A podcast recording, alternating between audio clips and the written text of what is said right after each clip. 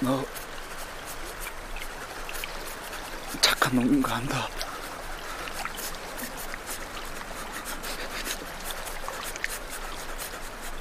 그러니까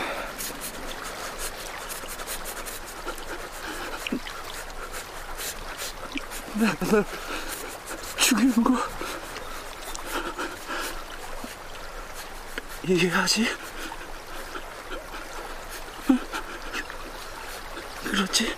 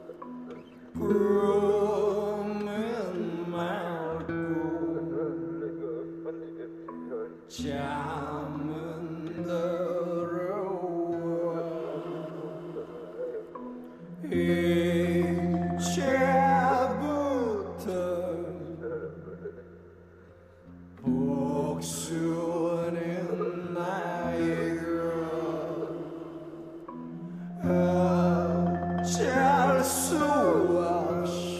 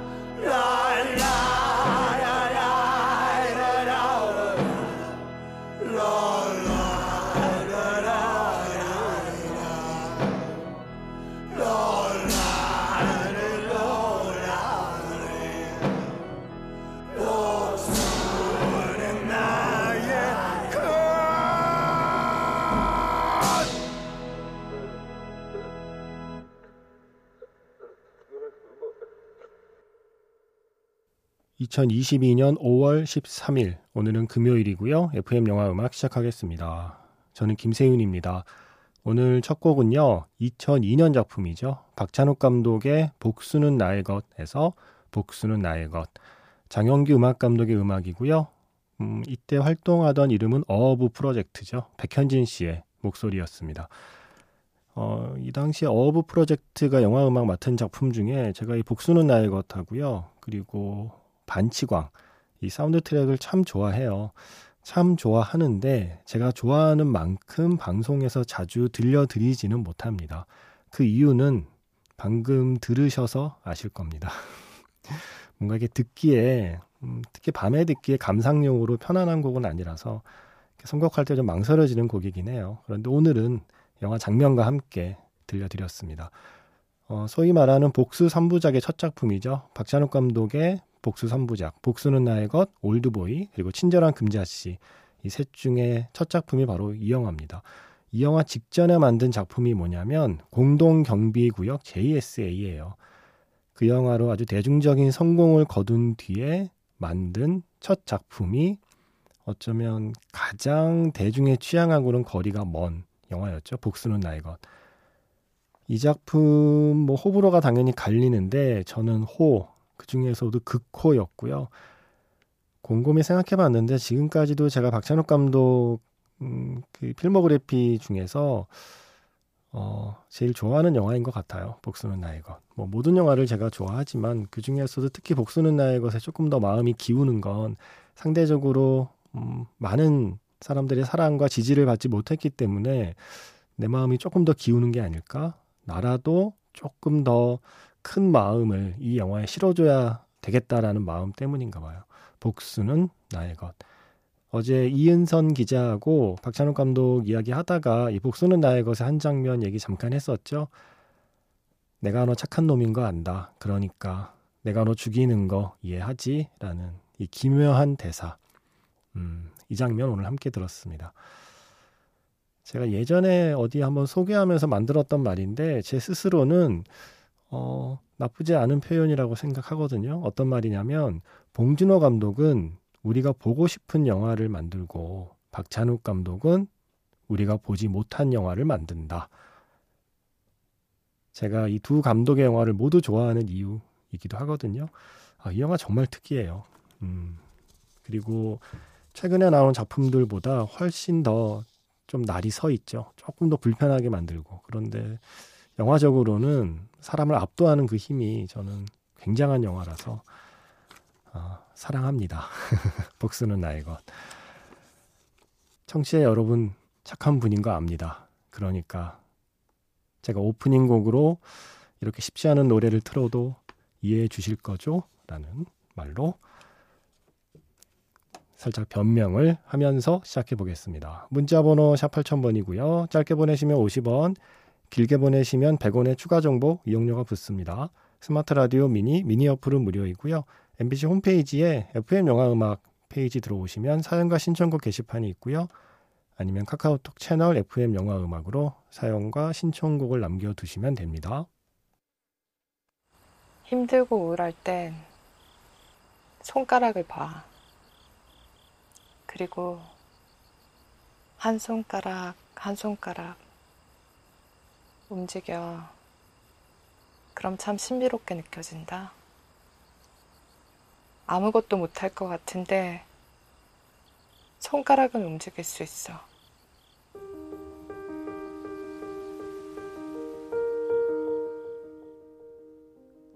손가락을 움직여서 신청곡을 보내보세요.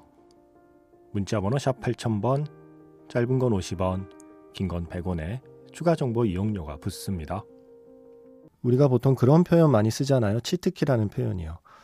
어, 이 왕페이의 몽중인, 영화 중경삼님의 이 몽중인이 어떤 의미에서는 영화 음악 프로그램의 선곡 치트키입니다. 어, 오프닝 곡처럼 조금 사람들에게 낯설고 부담스러운 곡을 틀고 나면 자, 빨리 분위기 바꿔야지. 뭐가 좋을까? 몽중인이죠. 뭔가 분위기를 바꾸고 싶을 때 그리고 듣는 사람도 그리고 음악을 트는 사람도 모두 순식간에 기분이 좋아질 수 있는 기분이 좀 상큼해질 수 있는 노래 그 중에 한 곡이에요. 음, 선곡 치트키 왕페이의 몽중인이었습니다. 8712번 쓰시는 분의 신청곡이었고요. 어, 그 전에 6233번 쓰시는 분께서는 이런 문자를 보내셨어요. 방송을 처음 듣고 있는데 손가락을 쳐다보게 되는 멘트네요. 아, 제가 앞에 그 벌새 영화 장면으로 중간 로고를 만들었었잖아요. 예, 그거 들으시고 보낸 문자예요. 기분이 가라앉고 있어서 울컥했는데 문자 보내라고 해서 웃게 되었어요. 감사합니다. 늦게 퇴근하고 감사한 하루 마무리 중입니다. 좋은 노래 감사합니다. 라는 문자를 남겨주셨습니다. 고맙습니다. 제가 약간 이런 식의 그 중간 로고 아이디어 한 열댓 개 지금 만들어만 놓고 실제로 제작을 못하고 있어요. 피디님께서 자꾸 재촉을 하는데도 이상하게 그 멘트 녹음할 때마다 닭살이 돋아갔고요. 아, 네. 만들어 봐야죠. 이게 재밌는, 제가 생각하기에 재밌는 게 몇 개 있는데. 음. 하긴 이 벌새를 너무 오래 쓰긴 했네요. 혼자서 이거 이 중간 로고로 딱 좀 들어가 있어서 외로워 보이기도 하고 좀 돌려 쓸 수 있는 로고를 빨리 만들어 보도록 하겠습니다. 그리고 제가 어제 어, White Chicks에서 바네사 칼튼의 A Thousand Miles를 틀면서 제가 바네사 윌리엄스라고 했다면서요. 제가 에이 설마 하고 다시 들어봤는데 진짜네요. 왜 그랬지? 왜 그럴 때 있지 않나요? 정말 내가 그런 실수를 했는지조차 인식을 못 하는데 어느새 그런 실수를 해버린 거, 말 실수 같은 거 있잖아요. 어, 어떻게 바네사 윌리엄스가 나왔죠? 예. 박정식 씨께서 틀리셨다. 크크. 바네사 윌리엄스라고 해서 깜짝 놀랐네요. 그런 노래가 있었나 하고요. 바네사 칼튼이죠. 하시면서 틀리셨으니 바네사 윌리엄스 노래도 틀어주셔야 해요. 포카혼타스 주제가 Colors of the Wind 신청해 주셨어요. 어, 속죄의 마음으로, 사죄의 마음으로. 음, 바네사 칼튼을 바네사 윌리엄스라고 저도 모르게 잘못 얘기한 어제의 방송을 사과드리면서 박정식 씨의 신청곡 준비했습니다.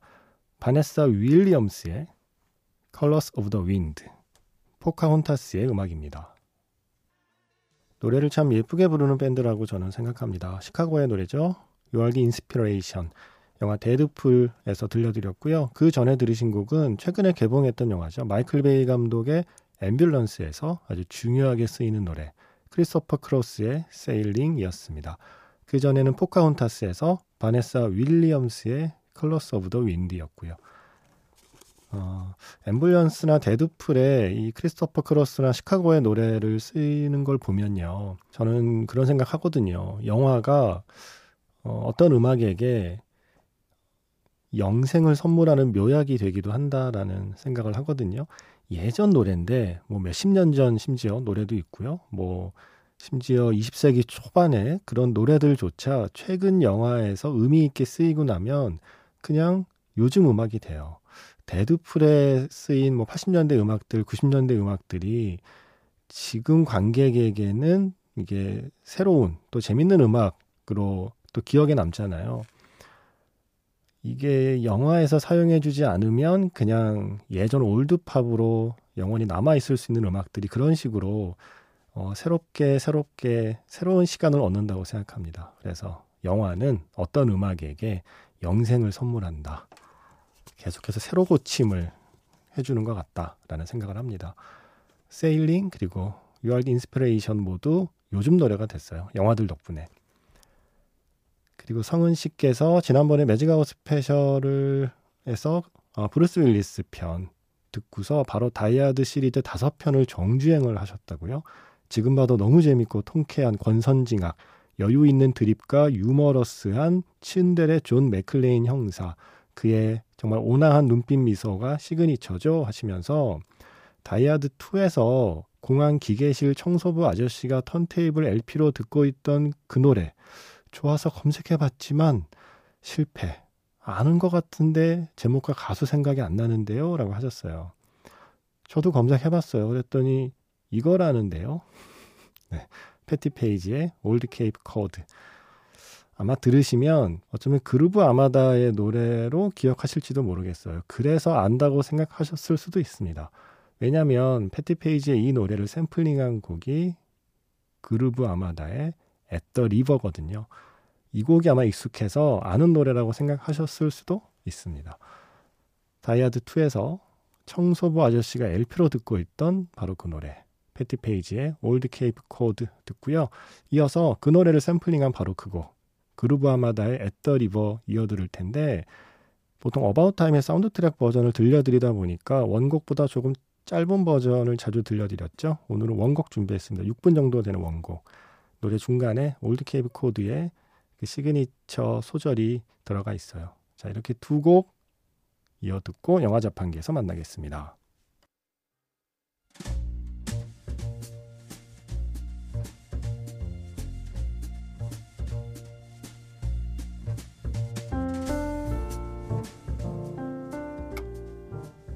다시 꺼내보는 그 장면, 영화 자판기.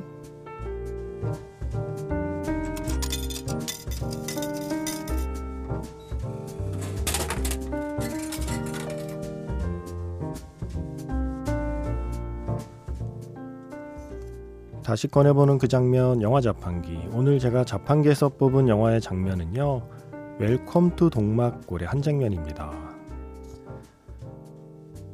산 속에 고립된 북한군 병사들 휙 순식간에 눈앞을 스쳐간 어떤 존재 때문에 신경이 곤두섭니다.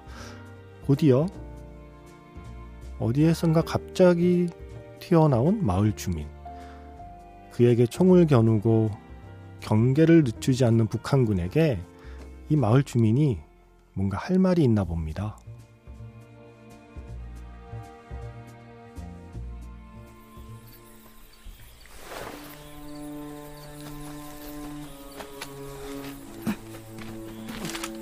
뭐이가? 사람 갔어. 야, 확인해.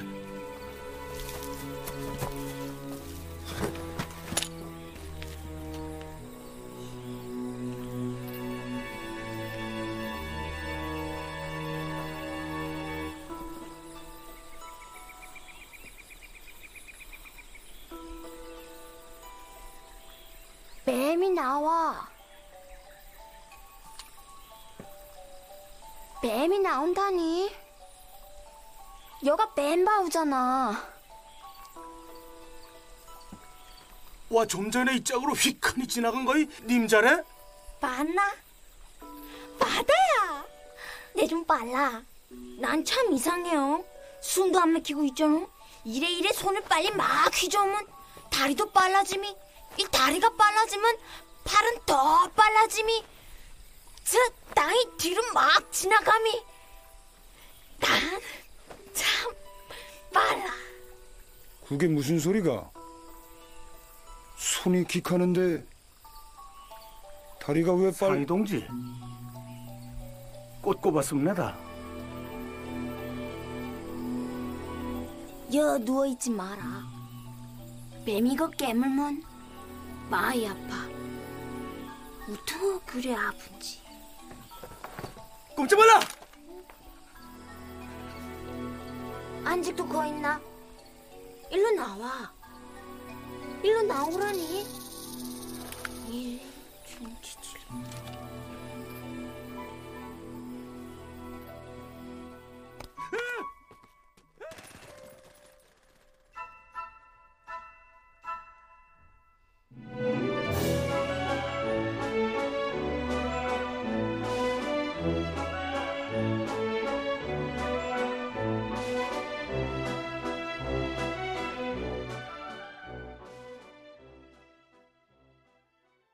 다시 꺼내보는 그 장면, 영화 자판기. 오늘 영화는 웰컴 투 동막골에서 머리에 예쁜 꽃을 꽂은 강혜정 씨의 장면이었습니다. 아, 이 장면 참 재밌었어요. 강혜정 씨의 연기도 정말 능청스러웠고, 어, 이어서 들려드린 음악은 5월의 영화 음악가 히사이시 조의 A Waltz of Sleigh였습니다. 음악도 참 잘 어울렸고, 영화도 참 예쁘고 착했고요. 재밌었고요. 아, 추억의 영화가 됐네요, 벌써. 웰컴 투 동막골. 음. 자, 머리에 꽃을 꽂은 강혜정 씨 장면을 들었으니까요. 음, 다음 노래는 들리브의 오페라 라크메 중에서 꽃의 이중창을 준비해 봤습니다. 조안 서덜랜드하고 제인 버비가 함께한 음악이고요. 이 음악은 뭐 많은 영화에 쓰였는데 가장 최근에는 니콜라스 케이지의 피그라는 작품에 쓰였죠. 장희수 씨께서 피그 영화 보시고 니콜라스 케이지 그 관록의 연기도 좋았고 주인공 롭의 과거가 하나씩 드러나니 집중해서 영화를 본 것 같다고 말씀해 주셨습니다. 그러시면서 이 피그에 나왔던 많은 클래식 곡 중에 하나 들을 수 있을까요? 라고 하셨거든요. 이 영화에 클래식이 많이 나와요. 그런데 그 중에 오늘은 꽃의 이중창입니다.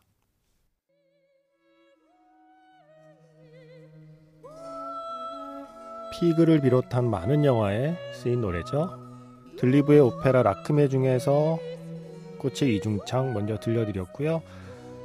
이어서 조금 전에 끝난 곡은 영화 쇼생크 탈출에서 모차르트 오페라 피가로의 결혼 중에서 편지 이중창 저녁바람은 부드럽게였습니다. 에디트 마티스하고요. 군둘라 야노비치의 목소리였고요. 지금 흐르고 있는 곡은 영화 샤인에서 비발디의 세상에 참 평화 없어라입니다. 목소리는 제인 에드워즈고요. 저는 내일 magic hour special F로 돌아오겠습니다. 지금까지 FM 영화 음악 저는 김세윤이었습니다.